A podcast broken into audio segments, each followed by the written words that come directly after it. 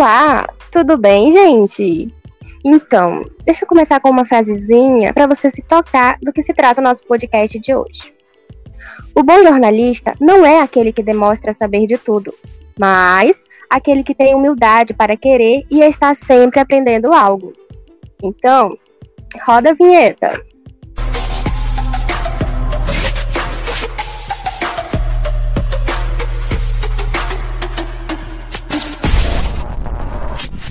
E o nosso bate-papo de hoje é sobre a vida de jornalista. E se você não nos conhece, muito prazer, eu me chamo Caio Otávio. Oi, eu sou Carol Menezes. E Carol, como a gente pode nos encontrar? Então, meus queridos, você pode nos encontrar acessando nossas redes sociais que está aqui na descrição do vídeo, tá bom? E outra, meu Deus do céu, quero agradecer muito, imensamente, pois nós atingimos um mil inscritos. Nossa, que legal, sério. Isso é muito emocionante. Muito obrigado, muito obrigado a todos, a todos mesmo. E não para de crescer também, né, Carol? Não mesmo. E, e continua. E fica. Meu Deus do céu, é muita emoção para um dia só. É verdade. E também vocês perguntam muito como pode acessar os nossos podcasts. É muito simples. Basta você acessar o seu streamer favorito, que pode ser Google Podcast, Apple, o Spotify, dentre muitas outras, e pesquisar Juntos e Misturados. E você verá disponível nossa primeira, a segunda e também a terceira temporada, que está estreando hoje aqui em grande estilo. Não se esqueça de curtir, de comentar e compartilhar com seus amigos. E hoje recebemos um convidado muito especial. Seja muito bem-vindo e fique à vontade em nosso meio. Muito obrigado, cara. Eu acho muito legal a iniciativa de vocês aí, né? Iniciando no ramo da comunicação, mas já tem representado aí uma grande audiência e também isso daí são assuntos legais, né? A gente conversar com pessoas voltadas à comunicação também, a gente pode trocar algumas figurinhas aí, né? Vamos começar o nosso papo de hoje com o seguinte questionamento. É a minha dúvida e dúvida de muitas pessoas. Vamos lá. É, Kennison, sempre foi um, o seu sonho ser jornalista e o que lhe motivou a escolher essa profissão? Na realidade, nunca foi um sonho para mim ser jornalista. É bem engraçada essa história. Porque, assim, no início, né, quando eu era criança, eu tinha um grande desejo de ser policial. A minha principal influência era o meu tio, que era militar. E assim que ele chegava em casa, né, todas as vezes que ele ia para minha casa, quando ele chegava em frente, já acionava ali os efeitos sonoros, luminosos, aquilo para mim era maravilhoso. Com o passar do tempo, fui tendo ali dificuldade na escola, né? Minha mãe sempre era chamada porque eu conversava demais, eu sempre falei demais. E sempre foi algo que as pessoas percebiam de mim que eu falava demais. E aí, por muitas das vezes, me julgavam, né? Minha mãe tinha que ir lá, levava o puxão de orelha, mas ninguém imaginava que ia ser da minha vida anos depois, né? E aí o que aconteceu? Quando eu saí do ensino médio, fui fazer ali um concurso, né, para conseguir obter bolsas. Na época eu não tinha conseguido passar no PSC. E aí fui fazer, tentar ingressar no, na universidade privada, né? Fiz o concurso, passei. Passei para a faculdade de odontologia, que não tinha nada a ver com a área de hoje. Mas uhum. e aí, o que aconteceu? Fui fazendo ali as análises, né, sabendo se meus pais poderiam custear é, os materiais, se eles também conseguiriam custear as mensalidades, e eu vi que é, isso daí não, não vai dar para mim não. E de uma forma assim bem louca, eu passei para uma outra área, que era a área de comunicação, na área de jornalismo. E aí tive a dura decisão de saber se realmente iria seguir na área de comunicação ou de odontologia, que era ali o meu objetivo na época acabei que tomei a decisão e assim que as aulas foram iniciando, eu me encontrei na área, entendeu? Então eu gostei demais. Uma das, um dos principais trabalhos que eu tive na Universidade de Newton Lins, onde eu graduei, foi no podcast Estúdio N e também no jornal Newton Lins. E a partir dali foi quando eu passei a, a tomar gosto pela coisa, entendeu? Então tinha um programa no podcast Estúdio N, era muito legal, a gente comentava tudo. Eu sinto até a saudade hoje. Mas foi a partir daí que eu comecei a gostar de jornalismo, né? Olha, creio que houve uma coincidência aqui nos casos. É, justamente eu também queria seguir a faculdade de odontologia, mas infelizmente a vida me levou para um outro lado, né? Para uma outra profissão. Acontece, é né, isso mesmo, cara. Na, na, minha opinião, eu também queria seguir nessa área, entendeu? Até mesmo porque ela remunera bem melhor do que jornalismo. Né? Na época da faculdade, os professores sempre falavam assim: olha, se você quer ganhar muito bem mensalmente, faça outra faculdade, porque a área de comunicação é só por amor mesmo. Eu acabei né, achando que fosse brincadeira dos professores, mas é a pura verdade. é verdade. Meu Deus, realmente. E outra, a gente sempre fala assim, muita comunicação é igualmente tipo assim, aperta minha mão e me abraça, porque todo mundo achava, no entanto, que era ser a vocação de ser jornalista, por eu falar demais e não parar de falar nunca. Mas sempre é, tem um contratempo no universo, né? né? Eu ser repórter. Todo mundo ia ser jornalista, exatamente. Hoje Vamos em dia lá. dá pra YouTube. Hoje em dia dá pra ver um canal Isso, outro rumo. Outro rumo, pra não ser tão jornalista, ficar dando aquela competição, vamos fazer o seu YouTube. Verdade. Então, é, existe um perfil para atuar na área de jornalismo? Tipo assim, características, interesses, em geral, tipo, eles têm, assim? Bem, o jornalista em si precisa ser uma pessoa muito curiosa, entendeu? Porque assim, em cada situação no qual você vai noticiar uma informação, não existe apenas um fato que aconteceu. Vou explicar melhor para vocês. Em uma cena de homicídio, como é o caso que eu faço, existe uma informação, que é uma pessoa que foi executada, certo? certo. Só que na cena de crime existem muitas outras informações que elas não estão ali ditas, mas elas estão lá. E o jornalista, o repórter treinado, ele precisa estar atento a esses pequenos detalhes, entendeu? Tipo, uma cena de crime, Sim. vamos lá tentar narrar como é que eu faço quando eu vou para uma situação de homicídio. O corpo está lá, mas eu começo a observar para ver se tem marcas de sangue no chão. Eu começo a ver se tem câmeras de segurança que poderão ter filmado toda a ação criminosa. Tento conversar com os vizinhos, pergunto se alguém tem alguma, algum detalhe específico sobre os criminosos, se alguém viu, se estava de carro, de moto, era dia, era noite. No tempo, geralmente, assim, durante o período da noite, é muito inseguro a iluminação é precária, sabe? Existem várias informações que você precisa estar atento para que você não possa fazer um negócio igual, porque assim, situações de homicídio e vários outros tipos de matérias acontecem com recorrência, entendeu? E o legal do uhum. repórter, o diferencial de um jornalista é justamente ele ser apurado nesses detalhes, ele conseguir enxergar coisas onde ninguém vê, entendeu? Não significa que essas coisas não existam, mas sim de que ele teve a capacidade para encontrar esses detalhes numa história, entendeu? Então acho que o princípio de um jornalista né, tem que ser curioso, tem que gostar de ler bastante e também de amar a profissão, porque não tem como fazer comunicação, jornalismo sem a pessoa amar. É muito difícil, você acaba desistindo nas primeiras dificuldades.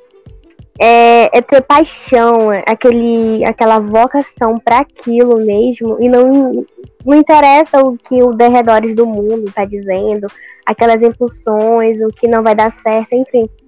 O amor por aquela profissão que você quer seguir é, te leva ao limite de tudo, na verdade. É, eu acho que assim, que na hora, quando as pessoas são muito novas, elas procuram ouvir conselho, né, dos pais, ouvir conselho dos amigos, mas a questão é que essas pessoas nunca viveram algo semelhante, entendeu? Exceto caso uhum. os pais ou algum amigo seja repórter, seja um jornalista. Então, assim, até para você conseguir ouvir conselhos, ter bons conselhos, você precisa procurar as pessoas corretas porque naturalmente as pessoas que nunca viveram algo que nós vivemos das externas, numa, numa área de jornalismo, não vai ter como te dar um conselho bom. Talvez a pessoa possa te desmotivar, a pessoa possa falar para você ir, sendo que você não tem a vocação, sendo que você não quer fazer, tipo, tem decisões, né? Você tem que ter muita certeza naquilo que você faz, senão é perda de tempo, você vai ser um profissional chato, amargurado, entendeu? Vai chegar no trabalho e já vai querer sair logo de imediato. Então, é muito complicado lidar com pessoas dessa maneira. Aquela pessoa automaticamente frustrada pelos seus sonhos, né? De não seguir o que realmente quer e acaba, tipo, levando o, o restante da sua vida, assim, mal, vamos dizer assim. É, exatamente. Tipo, o repórter na, na externa, ele é o chefe da, da equipe, entendeu? Tipo, o cinegrafista uhum. capta as imagens de acordo com o que o repórter visualiza para a matéria. O que, que ele vai escrever? Vai dizer que está caindo água? Tem que ter uma imagem da caindo água. E assim, é um dos, uma das principais dificuldades é que a equipe esteja totalmente alinhada. Tipo, no momento em que o repórter repassa as informações para o cinegrafista, ele precisa tá, estar atento a essas informações para conseguir também exemplificar com imagens. E esse relacionamento pessoal, fazer jornalismo é muito além do que somente fazer matérias. Tem relacionamento pessoal, você tem que ter ali um ânimo todos os dias, se motivar todos os dias. Então, são vários fatores que interferem na sua matéria sair legal ou não, entendeu? Se você não tiver uma um alinhamento muito bom com a tua equipe, algo pode dar errado. Você teve alguma influência para inspiração na área de jornalismo? Uma das grandes influências para mim foi justamente no período em que eu estava na graduação. Eu estava apresentando lá um evento e a primeira pessoa que me abordou foi a Marcela Rosa. Marcela Rosa era apresentadora lá na SBT na época e aí ela me abordou, falou que eu tinha me apresentado muito bem e tal. E eu passei a observar como a Marcela Rosa se apresentava, como ela falava, ela tinha uma pronúncia muito bonita, tinha um vocabulário extenso. Para mim, ela foi uma das primeiras pessoas. Com o passar do tempo, fui me identificando na área de jornalismo, né, de reportagens policiais. E a partir daí eu passei a me espelhar no Cabrini, Cabrini tem uma pegada muito boa de investigação e é exatamente aquele, aquele formato no qual ele faz as matérias que eu me inspiro bastante. Até no formato como ele age dentro de uma cena, entendeu? Eu tento me inspirar né, nesse profissional, né? O Cabrini é muito bom. Sim, não, realmente é muito bom mesmo. Até nessa área que você acabou de citar, o vocabulário eu acho, assim, é uma parte que te leva a pensar, pelo menos eu fico pensando, o vocabulário, a dicção de um repórter é, tem que ser elevado, assim. Pode me explicar um pouquinho, porque é uma dúvida que me surgiu, tipo, sabe? Misteriosamente surgiu agora na minha cabeça. A dicção, o vocabulário, o, o, a maneira certa de se expressar? Bem, é um trabalho grandioso, assim. Como eu falei para vocês, a reportagem ela vai muito além do que você está lá em frente às câmeras, entendeu? A questão da pronúncia, ela é muito importante do texto, como é que você escreve um texto, onde você respira, onde você fala, entendeu? Em que momento você consegue impostar um pouco mais a voz, em que momento você precisa falar um pouco mais delicado para dar uma intenção. Jornalismo e reportagens, para mim, basicamente são técnicas de comunicação, entendeu? Porque uhum. para você passar seriedade, seriedade naquilo que você faz, é necessário você ter alguns tipos de técnicas. Você precisa saber posicionar bem as mãos enquanto você fala. Você precisa demonstrar se está seguro, entendeu? A sua uhum. face fala.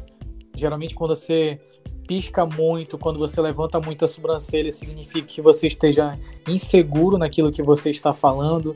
São várias coisas, entendeu? São vários detalhezinhos que você precisa fazer na hora você precisa estar né, atento na hora de você fazer uma reportagem. E aí, o passo para que você chegue à perfeição, digamos assim, ninguém fica perfeito, mas assim, o passo para você estar melhor a cada dia é você começar a treinar coisa por coisa. Tipo, eu não considero que minha dicção seja tão boa assim. Às vezes eu falo muito rápido e acabo atropelando algumas palavras, esqueço uns S's, uns R's, entendeu? E geralmente, quando eu percebo que eu já estou muito acelerado, eu tento dar uma desacelerada, falar um pouco mais pausadamente, para que as pessoas consigam entender melhor.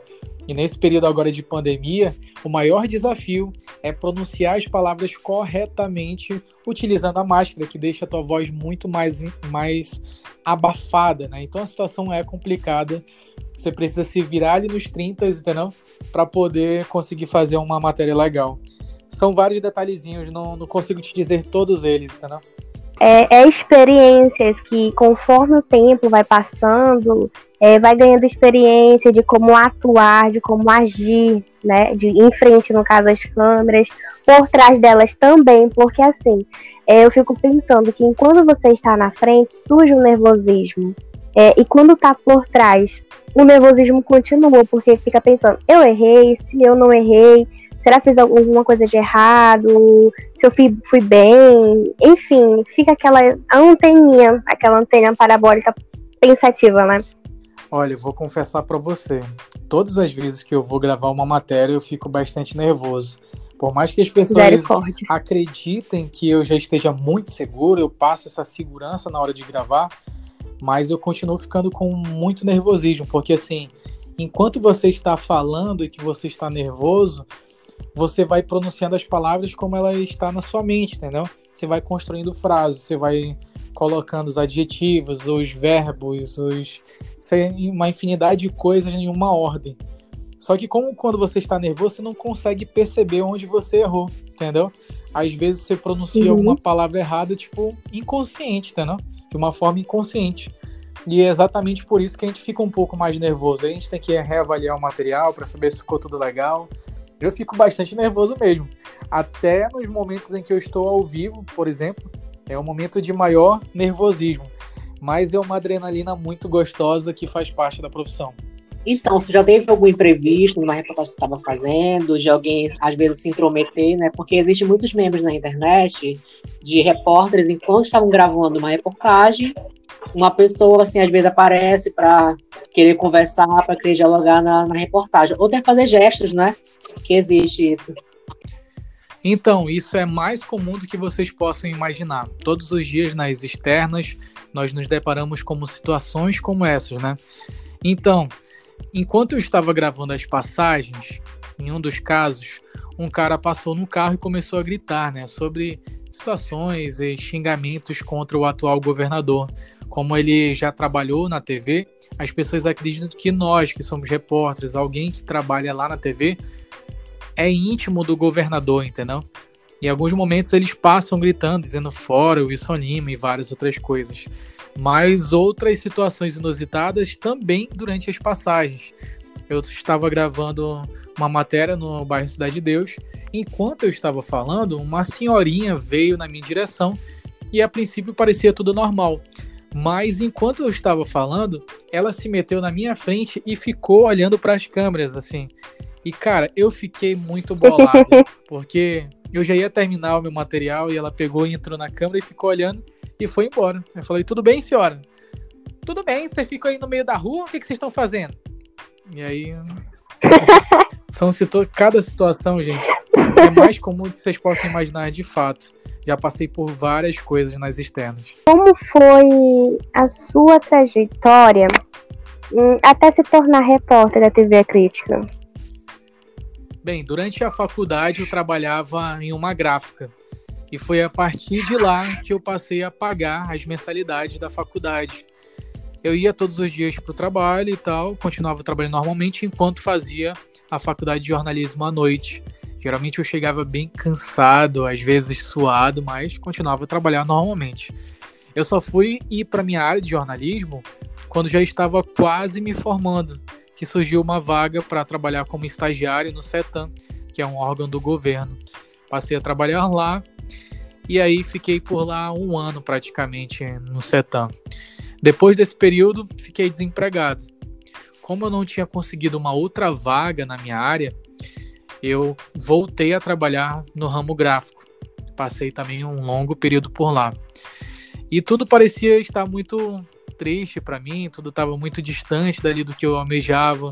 Já tinha pensado em desistir da minha área, achava que não era para ser, tinha sido apenas uma graduação para eu conhecer pessoas, evoluir como um, um ser normal, né, e tal.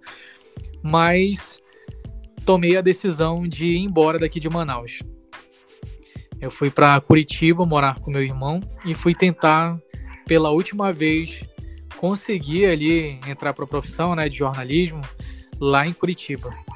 Mas a realidade foi totalmente diferente daquilo que eu esperava. Completamente diferente na realidade. Não consegui entrar em nenhuma área por lá. Até as áreas assim mais é, diferentes que eu almejava, não consegui e retornei para Manaus. E foi quando eu retornei para Manaus, agora em 2000 e 2019, que as coisas começaram a mudar-se de uma forma muito rápida. Passei a trabalhar na rede amazônica, não na área de jornalismo, mas trabalhei na área comercial. De lá fui ganhando contatos, fui ganhando mais experiências, estava ali no, no meio do povo da comunicação, né? Surgiu uma vaga para repórter, não me deixaram participar. E aí eu comecei a orar para Deus, assim, meu Deus, só me colocou aqui na rede amazônica e tal, por que, que não dá certo? Vamos lá, me dá uma, uma outra oportunidade. E aí recebi a minha grande oportunidade, que foi para trabalhar como repórter do portal Em Tempo. E daí as coisas começaram a mudar drasticamente. Eu ia para as externas, aprendi como fazer as reportagens, tive vários cinegrafistas legais, Rogério Barros, a Bianca Ribeiro, o César, Augusto, eu lembro de todos eles do início ali. Eles me ajudaram bastante nesse processo. E lá no portal todo mundo falava que eu demoraria pouco tempo por lá. Mas eu não acreditava muito assim, não. Eu achava que eu precisava de muito mais experiências para eu poder sair do portal para ir para a TV. E foi quando, após quatro meses, surgiram vagas lá na TV A Crítica. E eu, nesse processo, eu já ficava marcando Siqueira, ficava marcando o pessoal da TV nas minhas matérias que eu fazia para o portal ficavam marcando, mas nunca ninguém foi lá e curtiu, pelo menos. Enfim, não desisti. Surgiu as vagas lá na TV A Crítica e fui concorrê-las, né? Passei por todo o processo e fui para minha primeira externa. Nessa ocasião, eu estava com a Mayora Rocha, uma das apresentadoras e repórteres famosas aqui do Amazonas. Ela me ajudou na externa, eu fiz a minha fiz duas matérias com a Mayara e recebi a grande notícia, né, que eu tinha passado lá na seleção para mim foi uma alegria, teve festa lá em casa, foi uma verdadeira sensação assim de realização, né? Era algo que eu almejava bastante e que parecia que todo o tempo que eu passei fora, todo o tempo que eu ralei, de dificuldade que eu passei, tinha valido a pena porque eu tinha chegado onde eu queria, entendeu? É, uhum. O senhor chegou a conhecer o, o Siqueira Júnior? O Siqueira eu conheci ainda no processo de seleção. Quando eu estava lá, fui fazer uma externa né, com a Mayara, como já falei anteriormente.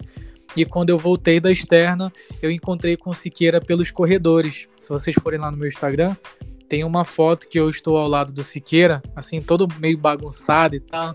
Foi porque eu tinha acabado de chegar da externa e eu o encontrei lá no corredor. E ela me apresentou para ele. Ele falou: Olha, seja muito bem-vindo, então vai dar tudo certo. Gostei de você. Ele é sempre muito engraçado. E eu conheci nesse corredor no meu primeiro dia, né? Que eu fui lá fazer o teste. Depois a gente foi ficando mais próximos e tal. Hoje eu consigo passar ali pela frente do estúdio, dar um tchauzinho, ele dá um legal para mim. Não sou tão íntimo assim como as pessoas acham que realmente nós sejamos, mas sempre tem aquela proximidade. Eu estou ali no cabaré do Siqueira, de vez em quando dou umas dançadas por lá. As coisas estão indo muito bem por lá. estão fluindo, né? Exatamente. Bom, como o senhor falou anteriormente, o senhor produz matérias para diversos programas da TV A Crítica. É, o senhor poderia contar para a gente como é a rotina de um repórter? Uau, essa é uma das partes mais difíceis, assim. Primeiro é você chegar na redação, né? E você já recebe logo algumas pautas.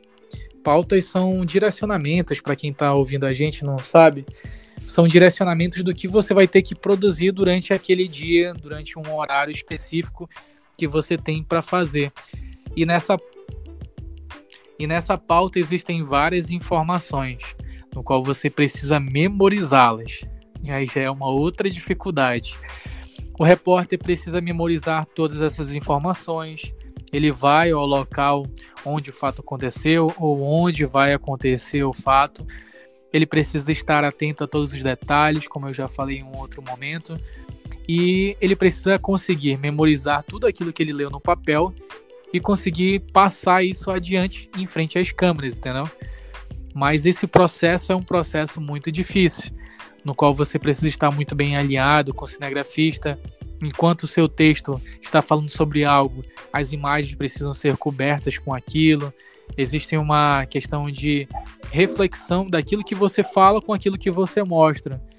São várias dificuldades. O repórter enfrenta sol, chuva, mormaço, não deve ter medo de lama, não deve ter medo de corpos, no caso de pessoas que vão trabalhar na área policial.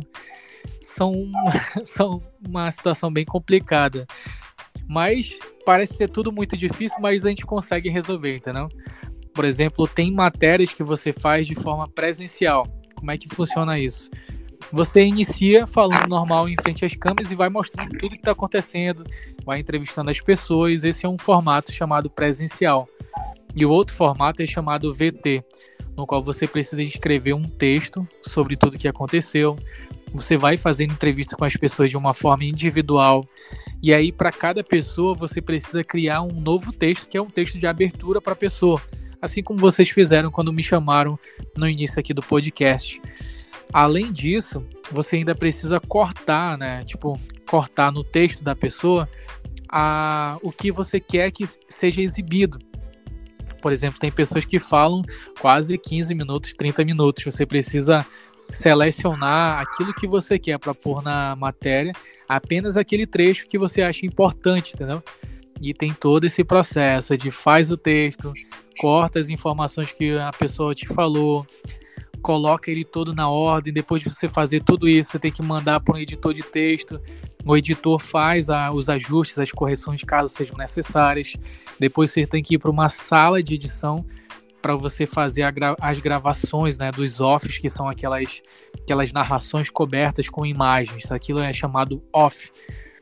E você também tem que fazer uma passagem. Passagem significa que quando você está lá no local do fato, você vai contar alguma coisa muito importante que precisa que você tenha a sua imagem para dizer sobre aquilo. Pode ser um índice, pode ser dados, pode ser para mostrar algo, entendeu? É uma das partes mais importantes da matéria onde você aparece e expõe uma informação importante, entendeu? São várias dificuldades, gente, mas não fiquem com medo. Dá tudo certo, em nome de Jesus vai dar tudo certo. Vocês vão conseguir superá-las. A prática leva à uhum. perfeição.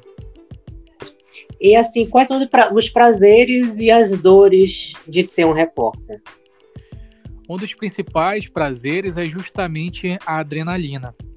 É uma profissão que te deixa assim em êxtase. Você fica muito feliz, nervoso, em alguns momentos estressados, em um outro você está muito ansioso por algo.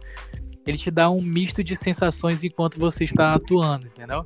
no momento que você está em frente às câmeras, eu acho que quase todos os repórteres, quase todos os apresentadores, no momento que você está de frente para a câmera, é quando parece que foi que você nasceu para fazer aquilo, entendeu? É uma sensação de realização, uma adrenalina, é tipo como se fosse o teu momento de ápice, é quando você está em frente às câmeras. E isso com certeza em muitas outras profissões elas não podem te dar. Exceto em casos de você goste daquilo, você ame aquilo que você faça, né? Mas eu, assim, na minha visão como repórter, jornalista, esse é um, do, uma das, um dos prazeres bem gostosos. Além disso, também a questão de ter mudança no, no cotidiano. Sempre é uma coisa diferente, nunca é uma coisa bitolada, que você fica num escritório, vendo os dias passar naquelas quatro paredes. São as emoções diárias, né? Conforme vai passando, não é uma coisa monótona, já está acostumada com aquilo, é sempre é, tem aquela surpresa, tipo, é, é, surpreendente a cada dia que se vive dentro, no caso, em frente ou atrás das Exatamente. telas. Né? Por trás das telas existe uma grande quantidade de pessoas envolvidas. Existem os editores de texto, os editores de áudio, os editores de vídeo, tem as pessoas que ficam no suíte, que é aquela parte onde existe um monte de telas, sabe? Eles precisam ficar atentos com o que vai entrar, com o que não vai entrar no momento que você vai entrar no ar ao vivo. Tem várias, várias pessoas integradas nesse processo, né? e todos eles são importantes para um jornalista, para uma edição, entendeu? Todos eles fazem parte desse processo que é muito importante, entendeu? Agora vamos falar sobre as dores. Existem muitas dores nesse processo, porque assim, o trabalho de um repórter, ele é visto diariamente. É como se diariamente também você fosse avaliado pelos seus gestores, pelas pessoas que te assistem, e o repórter precisa lidar muito bem com o seu lado emocional, porque todos os dias ele sofre críticas, ele recebe dicas, ele precisa estar ali alinhado com a sua direção. E uma das principais dores é você saber controlar tudo isso, porque não é fácil. Muitas das vezes você pega muita porrada por uma palavra errada que você pronuncia, você precisa estar atento a alguma coisa. Na matéria você não conseguiu expor aquilo que você precisava. Você, em alguns momentos, precisa estudar muito para poder saber pronunciar bem as palavras, ter novos, novos, como posso dizer, novos contextos ali para você saber abordar dentro de uma matéria, um vocabulário extenso, saber onde usa todas as normas do português enquanto você fala. Existem muitas dores. Existem muitas dores que nem todo mundo vê. O fato de você ter que decorar textos imensos e vários textos, porque não é apenas uma matéria, às vezes são cinco matérias, três, quatro, e você precisa memorizar tudo aquilo. É um processo doloroso, mas que no final vale a pena. Então, qual é a importância da TV Crítica para o seu crescimento profissional? Cara, desde que eu cheguei na TV Crítica, eu acredito que eu tenha crescido bastante pela forma como eu falo, como eu imposto a voz. A TV, ela é uma escola no qual você aprende no cotidiano como é que você deve fazer um bom jornalismo. A gente aprende por observação e também por dicas de pessoas que estão lá. Existem várias pessoas feras naquilo que fazem. Os editores de texto sempre têm uma ideia sobre o que você deve falar, sobre como você deve escrever o seu texto, o que você pode colocar de ênfase. Existem palavras-chave que te dão é, um gatilho emocional. Ele sempre tem algo muito bom para falar. Também tem as pessoas que trabalham na ilha de edição de imagens. Eles podem te dizer como você deve mostrar as coisas, os detalhes, o que você precisa fazer para deixar a matéria um pouco mais atrativa, entendeu? Então, a, é uma base ali na TV A Crítica, é uma base onde você aprende muito com todo mundo que está por lá. Existem pessoas que chegaram hoje, mas que podem te ajudar de alguma forma, e existem pessoas que estão lá há anos que podem te ajudar muito mais, entendeu? Não significa que quem esteja chegando agora não possa dar nenhuma informação, nada assim que não vai te valorizar. É totalmente o oposto. Todo mundo que chega é para somar. As experiências de vida de cada um ajudam muito nesse processo. Então, estar lá na TV A Crítica, para mim, tem me ajudado a crescer bastante. E eu quero crescer muito mais para ocupar ali novos ares também, né? Bom, agora chega o momento que os ouvintes enviam suas perguntas para o nosso convidado. E já de antemão, quero agradecer a todos os ouvintes que enviaram desses dois dias de nossa enquete. E a primeira pergunta é da Paula Mendes. Sou aluna de jornalismo há um ano e como você vê que o impacto das novas tecnologias de comunicação no trabalho de um jornalista? A tecnologia ela vem sempre para nos dar agilidade, celeridade naquilo que nós estamos fazendo. Hoje nós conseguimos ver que os portais de TV, por exemplo, os portais de informação que são transmitidos através do Facebook, do Instagram, do YouTube, eles conseguem dar um pouco mais de agilidade nas informações. Por exemplo, tem coisas que os portais já deram agora, mas só vão passar amanhã devido a ter uma grade de programação na TV. A internet ela veio para modificar a realidade como a gente faz jornalismo hoje. E eu acredito que os portais atuais têm ensinado como é que vai ser a TV amanhã. Porque assim, a TV é cara. Você está na TV é um investimento muito alto de pessoas, de tempo. E no portal, na parte de tecnológica, ali na parte de internet, as coisas tendem a ser um pouco mais baratas para você estar ali anunciando, para você estar ali fazendo um trabalho como esse. E eu acredito que, sem dúvida, a tecnologia veio para somar e para otimizar esse processo de comunicação. Por exemplo, hoje eu consigo ouvir uma informação em tempo real, no qual era muito diferente a, tipo, 20 anos atrás. Antes, um homicídio que você ouvia falar no jornal já tinha acontecido há pelo menos um mês atrás, uns 15 dias atrás, e agora tudo mudou, né? Hoje as informações estão em tempo real. A próxima pergunta é do José Alves. Como funciona o seu horário de trabalho? Você precisa renegar muitas coisas para viver sua vida? Não, cara, eu também achava que fosse assim. Não sei se é em outras TVs, mas o jornalista, ele tem no regimento da profissão que ele deve trabalhar seis horas no máximo. Eu, por exemplo, trabalho cinco horas por dia. Então não é muito difícil para mim. Às vezes trabalho de manhã, às vezes trabalho à tarde, já trabalhei à noite, já trabalhei de madrugada.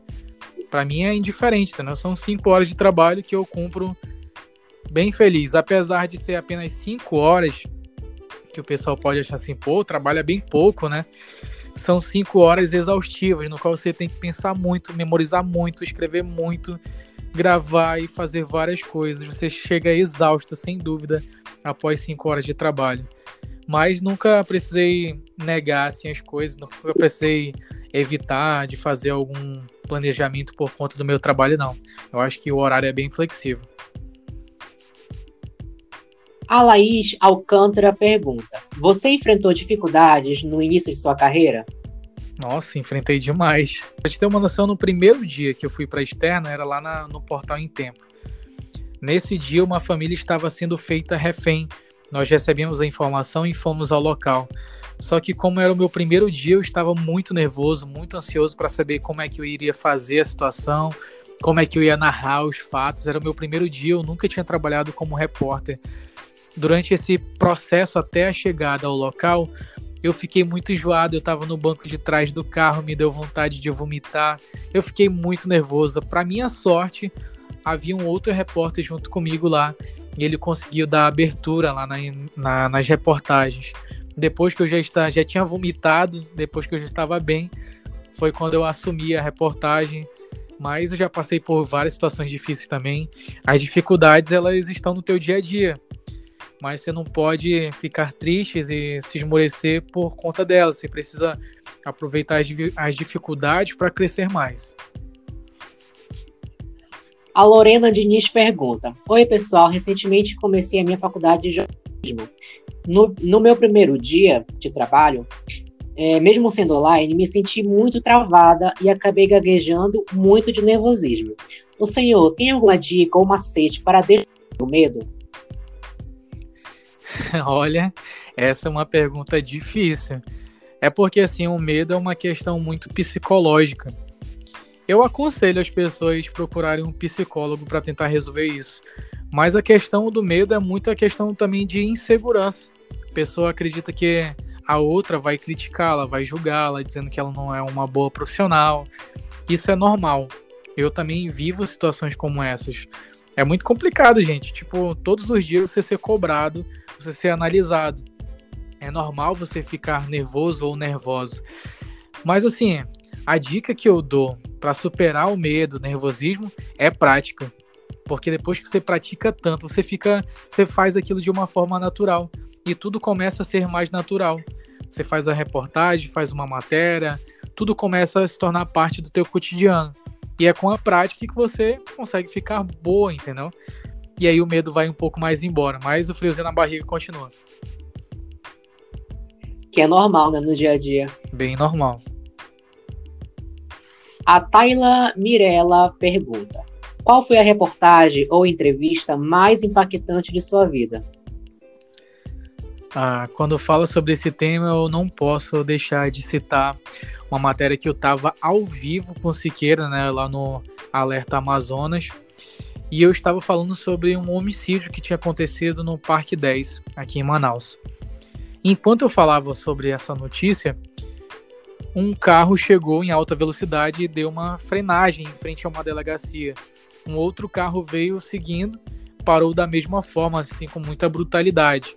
Um cara desceu do carro e começou a ir na direção do outro motorista.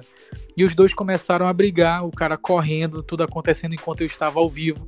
E aí eu falei, Siqueira, vou parar aqui essa informação porque está acontecendo alguma coisa aqui em frente à delegacia. Eu acabo de ver esses dois carros parando aqui em alta velocidade.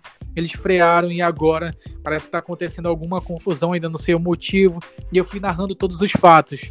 O cara pegou, abriu a porta do carro do outro que ele estava perseguindo, puxou uma mulher de, de, que estava dentro, arrancou assim ela pela, pela blusa, assim, puxou a mulher pela blusa. E tudo aquilo acontecendo ao vivo o Siqueira comentando aqui no meu ouvido, pergunta tal coisa, vai lá, tenta conversar com eles e tal, e eu narrando todas as informações.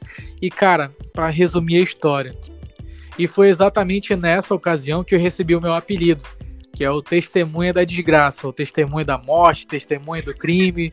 Foi esse o apelido que o Siqueira me falou. Por quê?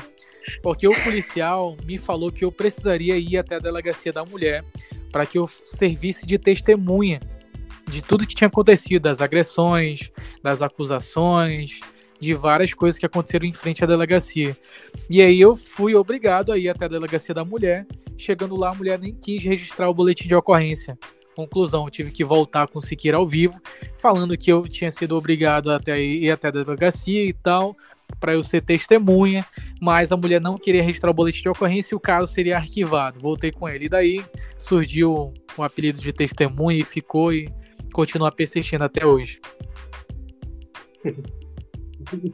Agora Meu todo lugar onde a galera me vê, fala, vai testemunha! Ai, ai. e é uma coisa que acontece assim tão aleatória que fica marcado na tua vida. Então, tipo assim, não é uma coisa que tu espera que aconteça. Sabe, tipo, caiu do céu e tu vai ficar marcado Olha, por aquilo pro resto da tua vida. Foi incrível, assim na minha primeira entrada ao vivo, com o Siqueira, minha primeira entrada no programa Alerta Amazonas, primeira entrada ao vivo, primeiro dia de externa, assim, para falar com o Siqueira, foi quando tudo aconteceu. A minha estreia foi sensacional. Estava no momento certo, né? Ali, parado, gravando uma reportagem. Estava no momento certo, na hora Marcante certa, demais, né? Aconteceu. Até hoje a galera só lembra desse episódio, assim, que foi um dos mais marcantes que eu, que eu presenciei, que eu também estive na frente da matéria, né? Vai ficar marcado né, na, na sua história como jornalista. Para sempre. A próxima pergunta é do Cláudio Rodrigues. Todos nós estamos livres para passarmos por perrengues. E você, já passou algum perrengue? Nossa, como eu falei anteriormente na época da faculdade, eu passei por muito perrengues.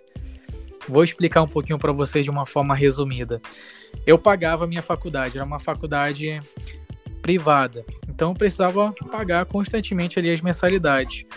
No início eu trabalhava no setor gráfico, depois saí da empresa e tal, e passei a atuar na área de vendas. Gente, foi nessa área de vendas que eu quase passei fome. A situação era muito difícil. Nesse período teve um anjo, que é a tia Sâmia. Tia Sâmia cuidou de mim nesse processo. Eu trabalhava na área de vendas quase não recebia salário algum, precisava utilizar o meu carro para ir vender planos de, de aulas de inglês e tal, e tudo começou a ficar muito difícil. Eu continuava indo trabalhar todos os dias e eu precisava ir para a faculdade à noite. Mas como eu não ganhava muito dinheiro com aquilo, era um, era um produto muito caro e tal, tudo era muito difícil, e o meu público sempre eram pessoas de baixa renda que não tinham condições de pagar por aquilo, eu acabava não vendendo tanto assim. E aí as minhas mensalidades foram começando a ficar sem ser pagas, né? Aí depois fui trabalhar numa área de refrigeração. Cheguei várias vezes na faculdade suado, sujo. As pessoas diziam que eu era mecânico. Nossa, eu, eu trabalhei em muitos lugares, gente. Eu fiz de tudo para pagar minha faculdade. Trabalhei em refrigeração, trabalhei em gráfica, trabalhei com vendas, trabalhei com um monte de coisas para pagar minha faculdade. Graças a Deus consegui finalizar ela, mas foi graças à ajuda da, das minhas amigas da faculdade, a Iana, a Jéssica, a Joélia, a galera que estava comigo, que me motivou para eu voltar. Eu já tinha até desistido para falar para vocês, mas elas me chamaram novamente, dizer que era só mais uma vez, tenta mais uma vez e tal. Elas me convenceram e eu consegui concluir. Eu agradeço muito a todas elas, que foram verdadeiros anjos na minha vida, para que eu conseguisse terminar a faculdade e ser quem eu sou hoje, né? verdadeiros amigos, né? Sim, até hoje nós marcamos vários vários rolês assim juntos agora, né? Por conta da uhum. pandemia a situação ficou difícil. Mas nós costumamos nos encontrarmos com grande frequência assim, em períodos normais. A próxima pergunta é do Daniel Paz. Como funciona a distribuição de pautas das reportagens? E qual foi a matéria que você não gostou de fazer? Uau! Bem específico, né? Bem, assim, a distribuição de pautas ela é muito de acordo com o programa no qual você está atuando. Por exemplo, no meu caso, eu trabalhei uma época na madrugada, iniciava às 5 da manhã e até às 10 horas da manhã. Nesse horário, o repórter que se pautava, ele não recebia nada, eu não recebia nada para ir para a externa. Eu simplesmente fazia várias rondas, no qual ia nos hospitais, ia no IML, ia nas delegacias, ia conversar com os policiais, recebia denúncia do pessoal do Facebook, Instagram, e eu tinha que correr atrás de informações. Esse é um dos trabalhos mais difíceis quando você não recebe nada, você tem que correr atrás de tudo. Mas já existem outros programas, como esse agora, que eu também é do Alão Amazonas, no qual eu trabalho. Mas nesse horário de 14 até 19 horas, no, que eu estou trabalhando agora, eu recebo as pautas. Eu faço matérias de comunidade, que são ruas esburacadas, esgoto, problema de infraestrutura, como também faço matérias sobre áreas da saúde, áreas policiais, é bem abrangente assim nesse horário. E existem também outros programas, por exemplo, o ACTV, que ele é um programa um pouco mais, mais sério, ele tem uma linguagem diferente, ele costuma fazer matérias sobre é, saúde, educação, uma matéria um pouco mais trabalhada, entendeu? Então é muito de acordo com o programa que você está atuando. Então a direção das pautas vão ser conforme a necessidade de cada programa, entendeu? Não existe uma, uma regrinha específica. Uma das matérias que eu não gostei é quando eu vou para alguma comunidade, as pessoas têm algum tipo de problemas que elas precisam que sejam resolvidos, tipo problema de infraestrutura, falta de água, ah, a rua está muito insegura, tem acontecido vários crimes. E quando eu chego na externa e as pessoas não querem falar. Tipo, é muito fácil as pessoas reclamarem, falarem que tá muito difícil e tal. E quando você chega lá para tentar ajudá-las, elas não falam. Nossa, para mim é muito frustrante. Agora, uma matéria que eu não gosto de fazer são matérias no qual envolve estupro de crianças, abuso, é, agressões contra a criança, para mim é uma das coisas mais difíceis assim para eu fazer. Eu me, eu me sensibilizo bastante com tudo isso. Uma vez eu fiz uma matéria de uma, um adolescente que ele tinha sido assassinado durante um tiroteio entre facções criminosas. E eu conhecia a família, ouvia a história da criança, tinha um sonho de ser lutador de jiu-jitsu. Nossa, para mim é uma situação muito difícil quando envolve crianças. Eu sempre lembro da minha sobrinha e isso me emociona bastante. Então são muitas coisas terríveis que você vê diariamente. Nem todo mundo vê o que acontece na cidade, mas você como repórter, você sabe de tudo e mentaliza tudo isso, entendeu?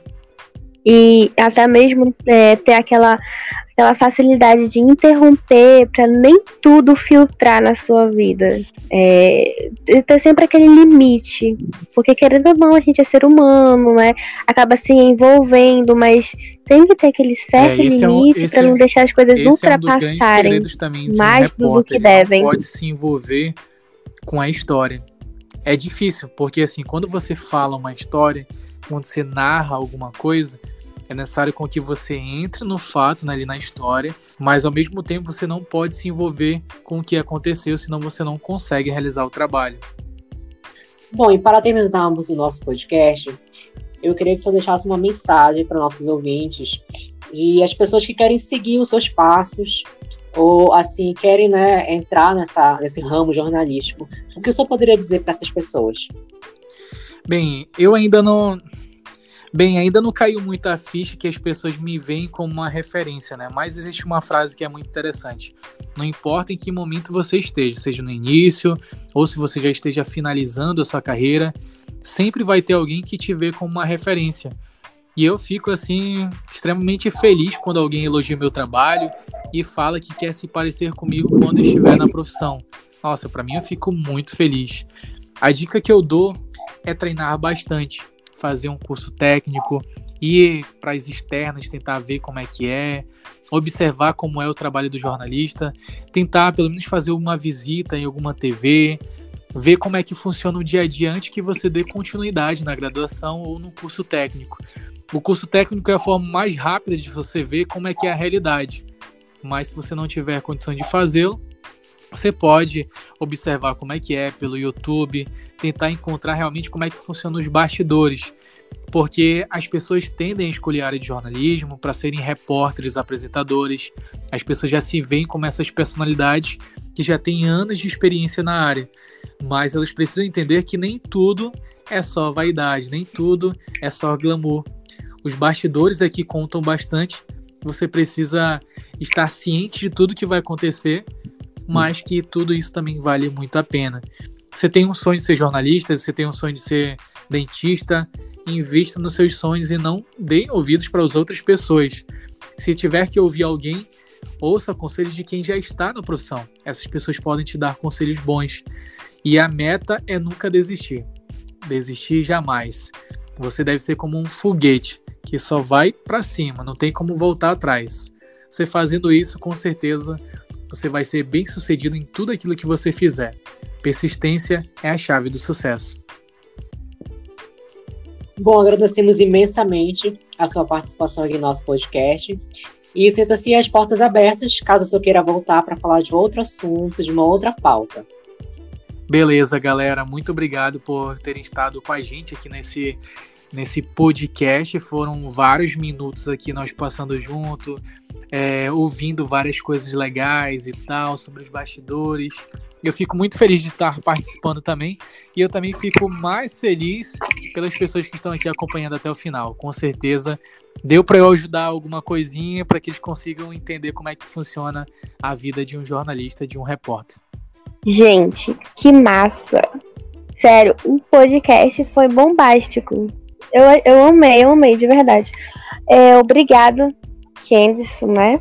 É, pela sua participação aqui conosco, por ter aceitado o convite de participar. A gente entende, a gente compreende que existem contratempos da vida, mas enfim, o senhor disponibilizou, né, e está aqui conosco.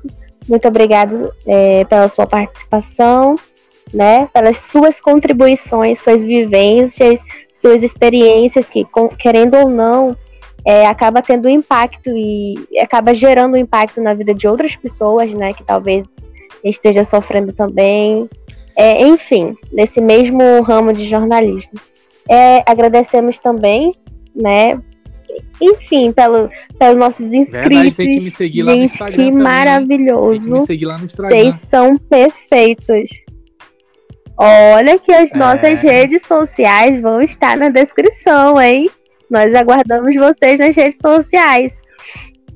Obrigada, tá? Pelos inscritos no YouTube. O, batemos mil no Instagram, né? E bola pra frente. Obrigada por tudo. Só temos a agradecer por tudo que está acontecendo. É reviravolta que está acontecendo. Grandes mudanças, né? E planos novos. E Exatamente. a meta é nunca desistir, na é verdade?